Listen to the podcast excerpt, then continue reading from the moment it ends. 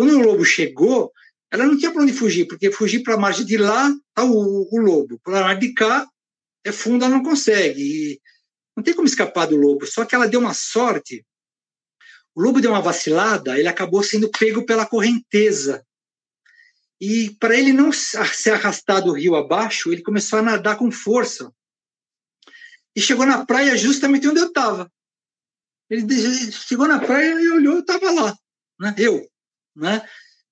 Ele me, me, meio que me olhou com aquela cara assim, meu, que, que bicho é esse, né? Ele virou, ficou sentado olhando para a rena, tadinho, né? Ele com fome, ela com medo, aquele olhar, né, predador, presa. Olá, sejam muito bem-vindos ao Maré Sonora, o podcast em que você navega pela ciência, fotografia, conservação e muitas outras viagens. Eu sou a Marina Guedes, jornalista que passou quatro anos em um veleiro no Pacífico. Hoje vivo na Itália, de onde produzo e apresento as conversas que você ouve. O Maré Sonora só é possível graças ao apoio de ouvintes queridos e do Café do Luiz, o café que celebra a amizade e os bons momentos. Encomende o seu através do perfil no Instagram, arroba Café do Luiz. As entregas podem ser feitas para todo o Brasil. E se por acaso você mora em Floripa, peça o seu Café do Luiz com deliciosos bolos caseiros também. Quer ser um apoiador do Maré Sonora e ganhar recompensas? Acesse o nosso site podcastmaressonora.com e saiba como nos ajudar. E hoje você ouve a última parte da conversa com o montanhista, escritor, aquarelista e educador ao ar livre, Tomás Brandolin. Depois de recordar sobre as viagens ao Himalaia e ao Ártico, o Tomás hoje fala sobre a aventura no Alasca e sua experiência como aquarelista. Ouça os dois primeiros programas dessa série antes ou depois deste bate-papo que começa agora. A sua última grande viagem foi a do Alasca em 2012 para o No Ataque, quando você desceu de canoa por lá? Se a gente for falar a palavra expedição, sim. Em 2016, eu fiquei 40 dias viajando pelo Alasca, Canadá e parques nacionais americanos. Mas aí é um viagem mais confortável, tô de carro, vai em parques que tem muitas pessoas, né? Não tem um perigo assim, né? Então, assim, se a gente for falar expedição, risco de vida, sozinho, logística complexa, é, não tem plano B, é, foi essa do expedição que eu desci o rio Noatak, na Brooks Range, norte do Alasca, no verão de 2012. E diferente do, do momento que da vez que você foi pro, pro Ártico, nessa expedição você não levou arma e também tinha urso. Não tinha urso né, o urso brancão lá, mas tinha um, a, a, possibilidade de encontrar urso e você encontrou, né, Tomás? Como é que foi essa, esse momento não, nessa sua bizarro. viagem? Não, foi bizarro porque eu não só vi o urso, como eu assustei ele, ele foi embora, com medo de mim, imagina. Eu estava no 12 dia, ah, eu estou na calha do rio, o rio tem barranco dos dois lados, né? A altitude varia de, de nada, de ter praia até um barranco de dois metros, três, né? E num determinado dia eu falei, ah, e as montanhas, eu estou numa cordilheira, né? E as montanhas, algumas, elas chegam na beira do rio, outras são mais afastadas. E na minha margem esquerda tinha várias montanhas, eu falei, ah, vou parar a canoa, subir esse barranco e ver essa planície e ver as montanhas, porque geralmente, às vezes, entre elas tem lagos, né? É, lindo, é muito lindo o lugar. Aí no que eu subi o barranco, eu dei de cara com o urso, assim, o urso estava muito perto de mim, mas ele estava de costas. E no primeiro momento eu falei, nossa, é um urso ou é um caribu, né? Parece uma, um alce. Quando ele virou, eu falei, nossa, é um urso. Um urso marrom, sozinho. Gordo, gigante, né? Aí eu voltei para a canoa. Olha que loucura, né? Normalmente o certo era pegar a canoa e ir embora. Aí eu falei, não. É, eu peguei a teleobjetiva, é, peguei os dois sprays de gás pimenta que eu tinha, clipei na alça da mochila e voltei lá, né? Naquela esperando, nossa, vou, vou tirar foto dele, né? Como se ele não tivesse já sabendo que eu estava lá. O que eu dei de cara, ele podia ter vindo atrás de mim, ó, loucura.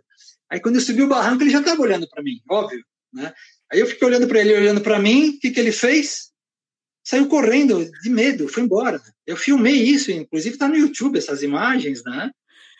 Eu gritando em inglês para ver se ele entende, né? Hey bear, hey bear! Né? E ele olhou, fugiu, parou, olhava para mim, continuava fugindo. Eu falei, nossa senhora, não é todo dia que eu coloco um urso para comer, né? Então foi uma experiência assim maravilhosa. E você, antes de. Eu lembro das suas é, observações que o, guarda-parque orientou, caso você encontrasse um urso, tinha toda uma série de sugestões, né, Tomás? Você recome... as recomendações pré-viagem que eles fizeram, né? É, eles falam assim, olha, às vezes o, às vezes o urso ele blefa. Ele vem até perto de você com cara de mal para ver se você realmente está com medo. Eles falam assim, jamais, jamais vire as costas para onde você saia correndo, porque ele tem certeza que você está com medo. Aí que ele vai atrás de você. Então, certo é você abrir o casaco, levantar a mochila, você tem que parecer maior, gritar, tipo assim, meu, não tô com medo de você. É, pode vir, né? Mas o urso já está um metro de você, dois. E você sabe que o urso a gente não mede em metros, a gente mede em segundos de distância. Eu não quero saber quantos segundos ele me alcança. Então, assim, o cara fala isso na você fala, ah, tá lindo, pô, que legal. Pode ser aquele blefe, pô, legal, então vou esperar ele blefar. Não, assim, é inocência, né? Não dá. E ele falou assim, você não vai se levar espingarda? Eu falei, não, eu não quero. Mas tem que levar, né? Eu falei, mas eu não quero. Ah, você tem que levar um spray, gás pimenta. Eu falei, tá bom, é uma latinha pequenininha, né? Ele falou assim, você tem que tomar cuidado. Primeiro, o urso, para o gás ter efeito, ele tem que estar muito perto de você, menos de dois metros. Olha que legal, né? Você espera o urso de dois metros, você dá o spray. Ele falou assim, mas se o vento estiver contra você, você joga o spray, o gás vem para você, vai cegar você e aí ele te pega. Agora, se o vento é a favor de você, e dependendo de como você dá o jato, o jato passa por cima da cabeça dele e não adianta. E ele falou assim: ó, então outro detalhe, hein? Não sei se você sabe disso. O spray é só dar um tiro. Eu dei um tiro, acabou o spray. falei, puta, bom, então eu vou levar dois sprays. Pronto, vai. Dois. Então, vou levar dois. Né? 15 dólares cada um, vai, me dá mais um. Né? Então foi assim. Você fala, meu, se eu for na vibe do cara, eu volto para casa. Não, peraí, vamos cancelar a expedição, vou voltar para minha casa. Né? Mas é assim mesmo. O, o, o, o morador do Alasca ele está acostumado a, a, lidar com arma, ele tem arma em casa, né? É, mas eu já tinha conversado com outros caras, assim, e eu falei, meu, você usou arma? Não, não usei. Ah, e você usou arma? Não, não usei. E os caras levam, mas não usa. Eu falei, então não vou levar, entendeu? Porque, até porque para brasileiro é complicado conseguir uma arma. Né? Eu, quando eu fui para o Ártico, no Polo Norte, quem comprou a espingarda foi uma americana amiga minha que eu fiquei dois meses em Missoula treinando e ela fez o favor de comprar a espingarda no nome dela. Me hum. deu, assim, toma, leva. Entrei no Canadá, comprei as balas no Canadá, por baixo do pano, o cara não podia vender as balas para mim, ó, ó, vai vendo, né? Os bastidores. E para você, uma pessoa no Alasca, compra uma espingarda, você não consegue comprar. Né? Levar do Brasil, aí você tem que fazer né? Como é que você entra, põe no avião? Enfim, eu falei, ah, não vou levar arma, né? Então, foi isso. Nossa senhora, imagina. E mas você chegou a usar alguma das alguns dos sprays ou não? Voltaram sem usar? Voltaram sem usar. Não usei nenhum. Porque o único urso que eu vi fugiu, né? Ele não chegou perto de mim, a distância devia estar, sei lá, 100 metros, menos até. É, e foi embora, né? Ele fugiu uh, nessa expedição, é, uns dois dias, três dias depois, eu acampei e quando eu acordei, eu estava na beira do rio. Quem desce o rio, eu estou na margem da direita. Aí eu vi uma coisa esquisita, falei, tem alguma coisa esquisita aqui fora. Daí eu abri a barraca, tinha uma rena, é, adolescente ou meio adulta, jovem, na outra margem do rio, mas dentro do rio, na calha do rio. Porque da metade do rio para lá tinha muita pedra, então não era fundo. Da metade para cá era fundo, para lá não. E ela estava morrendo de medo. Falei, caramba, ela está em pânico. Ela andava para cá e para lá em cima das pedras, olhava para outra margem. Daqui a pouco, o que, que apareceu? Um lobo. Eu vi a rena, era umas sete horas da manhã. Esse lobo apareceu já era umas onze da manhã. Ela não saiu do lugar, quase, de medo, né? Ela tentou vir para a margem de cá, nadando, é, mas ela não dava pé. Tanto que a correnteza quase levou ela embora. Ela voltou para onde ela estava. Eu falei, nossa. Quando o lobo chegou, ela não tinha para onde fugir, porque fugir para a margem de lá está o, o, lobo. Para a margem de cá é fundo, ela não consegue. E não tem como escapar do lobo. Só que ela deu uma sorte. O lobo deu uma vacilada, ele acabou sendo pego pela correnteza. E para ele não se arrastar do rio abaixo, ele começou a nadar com força. E chegou na praia justamente onde eu estava. Ele chegou na praia e olhou, eu estava lá, né? Eu, né? Ele me, me, meio que me olhou com aquela cara assim, que, que bicho é esse, né? Daí ele virou, ficou sentado olhando para a rena, tadinho, né? Ele com fome, ela com medo, aquele olhar, né, predador, presa, e eu olhando assim na minha frente acontecer, né? Aí daqui a pouco o urso desistiu, deu uma, o, o lobo desistiu, deu uma cheirada nas minhas comidas e foi embora. Passou uma meia hora, ele voltou, ficou na mesma posição, olhando para a rena, e até que ele decidiu, ele foi embora, né?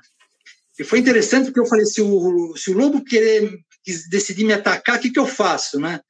Eu com a máquina fotográfica, dou com ele na cabeça dele, faço um cafuné. Eu tinha três um feixe de três bambus, eu dou com o bambu eu não sei, o remo, eu não, não, sabia o que fazer se ele me atacasse, né? E eu lembrando que às vezes o lobo não anda sozinho, né? Eu machuco ele, vem os outros. Enfim, né? São os perrengues de uma expedição solitária no Alasca, né? Não tem preço uma coisa dessa. Nossa, que incrível. Então, mas a sua, uma outra atividade sua é justamente, são as aquarelas, né? Você pinta em aquarela.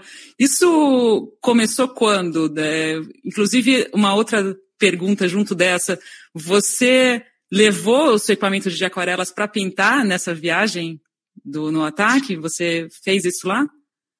Então, eu desenho desde a minha adolescência. E eu sempre me encantei com aquarela. Eu falei, ah, Tomás, você está indo para o Alasca, cara começa a pintar aquarela para você pintar lá. Porque a canoa tem uma vantagem, ela não tem limitação de peso e volume, quer dizer, em tese, né? Você pode levar 300 quilos na canoa. Então eu falei assim, ah, eu vou levar aquarela, eu vou aquarelar lá no Alasca. Eu estou sozinho, férias, ninguém, não tenho pressa. Aí fiz um curso meio rápido e quando eu cheguei lá, levei, eu comprei os materiais lá, é bem mais barato, levei blocos, pincéis, tinta, fiz umas aquarelas lá, ficaram um lixo, eu voltei para o Brasil, continuei pintando, assim, né, meio fazendo cursos aleatórios. Mas em 2018 eu decidi levar a coisa a sério. Comecei a fazer cursos com os profissionais top aqui no Brasil, é, investi em material tal, e comecei a pintar o que eu chamo de pintar a minha história, né? É, eu pinto paisagens das fotos, né? Eu tirei nas expedições, eu pego as fotos e estou aquarelando. Então eu tenho um projeto que são três vertentes: aquarelar a minha história, aquarelar fotos antigas de expedições, né, fotos históricas de expedições. Então, eu aquarelei o, o, o Tenzin no, no, no Topo Leste, o Amundsen no Polo Sul, né? Então, estou aquarelando essas fotos. E estou aquarelando as fotos de um livro de aventura que todo aventureiro conhece, chamado Endurance, da expedição de Shackleton, ricamente ilustrado com fotos, mas são fotos PB, então eu estou dando cor a essas fotos, então o pessoal está curtindo, vendo algumas delas, tal, né? Então é uma paixão que eu tenho agora é pintar aquarela. E já estou dando, começando a dar curso, tal, e trabalhando essa parte meio terapêutica da aquarela, né? De desestressar, desenvolver a criatividade, é, promover um autoconhecimento, etc. Né? É uma jornada que eu estou ficando encantado. Se eu pudesse, quando eu puder, né, acabar a pandemia, eu, eu pretendo ir para o Nepal, fazer a trilha até a base do Everest, aquarelar aquelas vilas, aqueles templos, aquelas montanhas, ir para a Patagônia e aquarelar aquelas paisagens. Muito legal. Então você também dá cursos, além de produzir o material?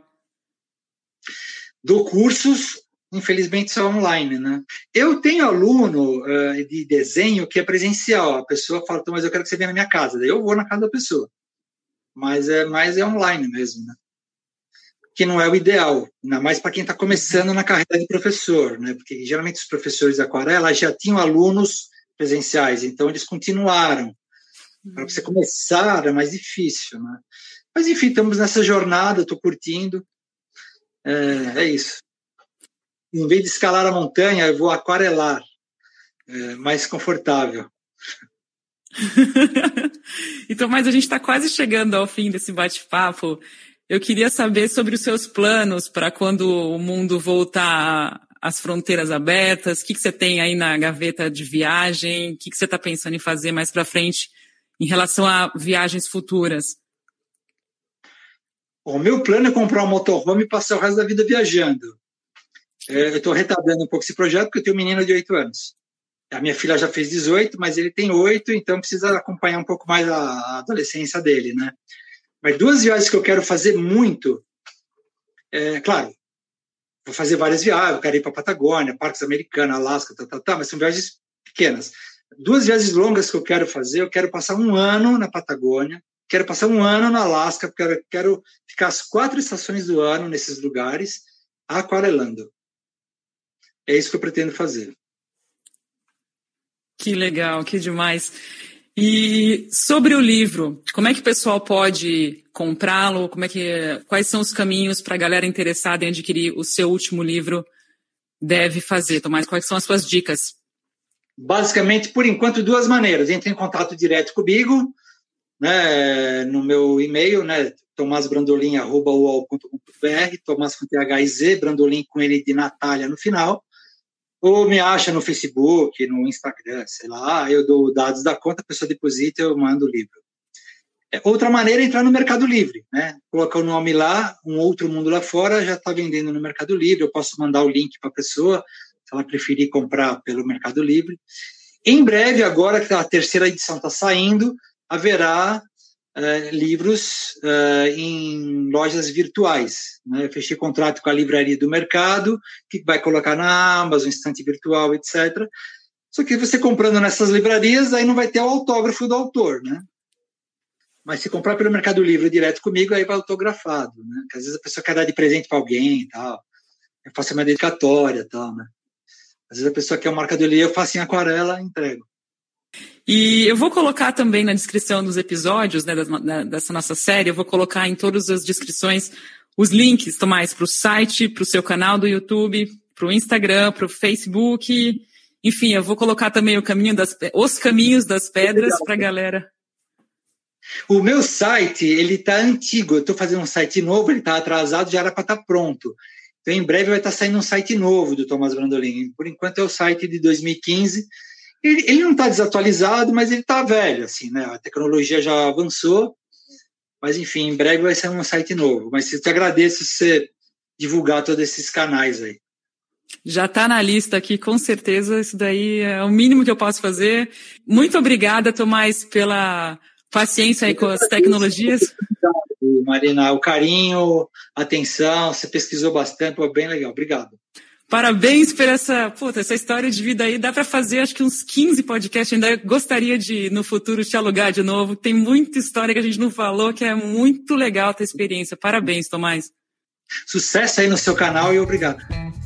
Muito obrigada por nos acompanhar em mais um episódio do Maré Sonora. Se você gostou, compartilhe com quem desejar. Siga o Maré Sonora no seu tocador de áudio favorito ou no YouTube para não perder nenhum programa.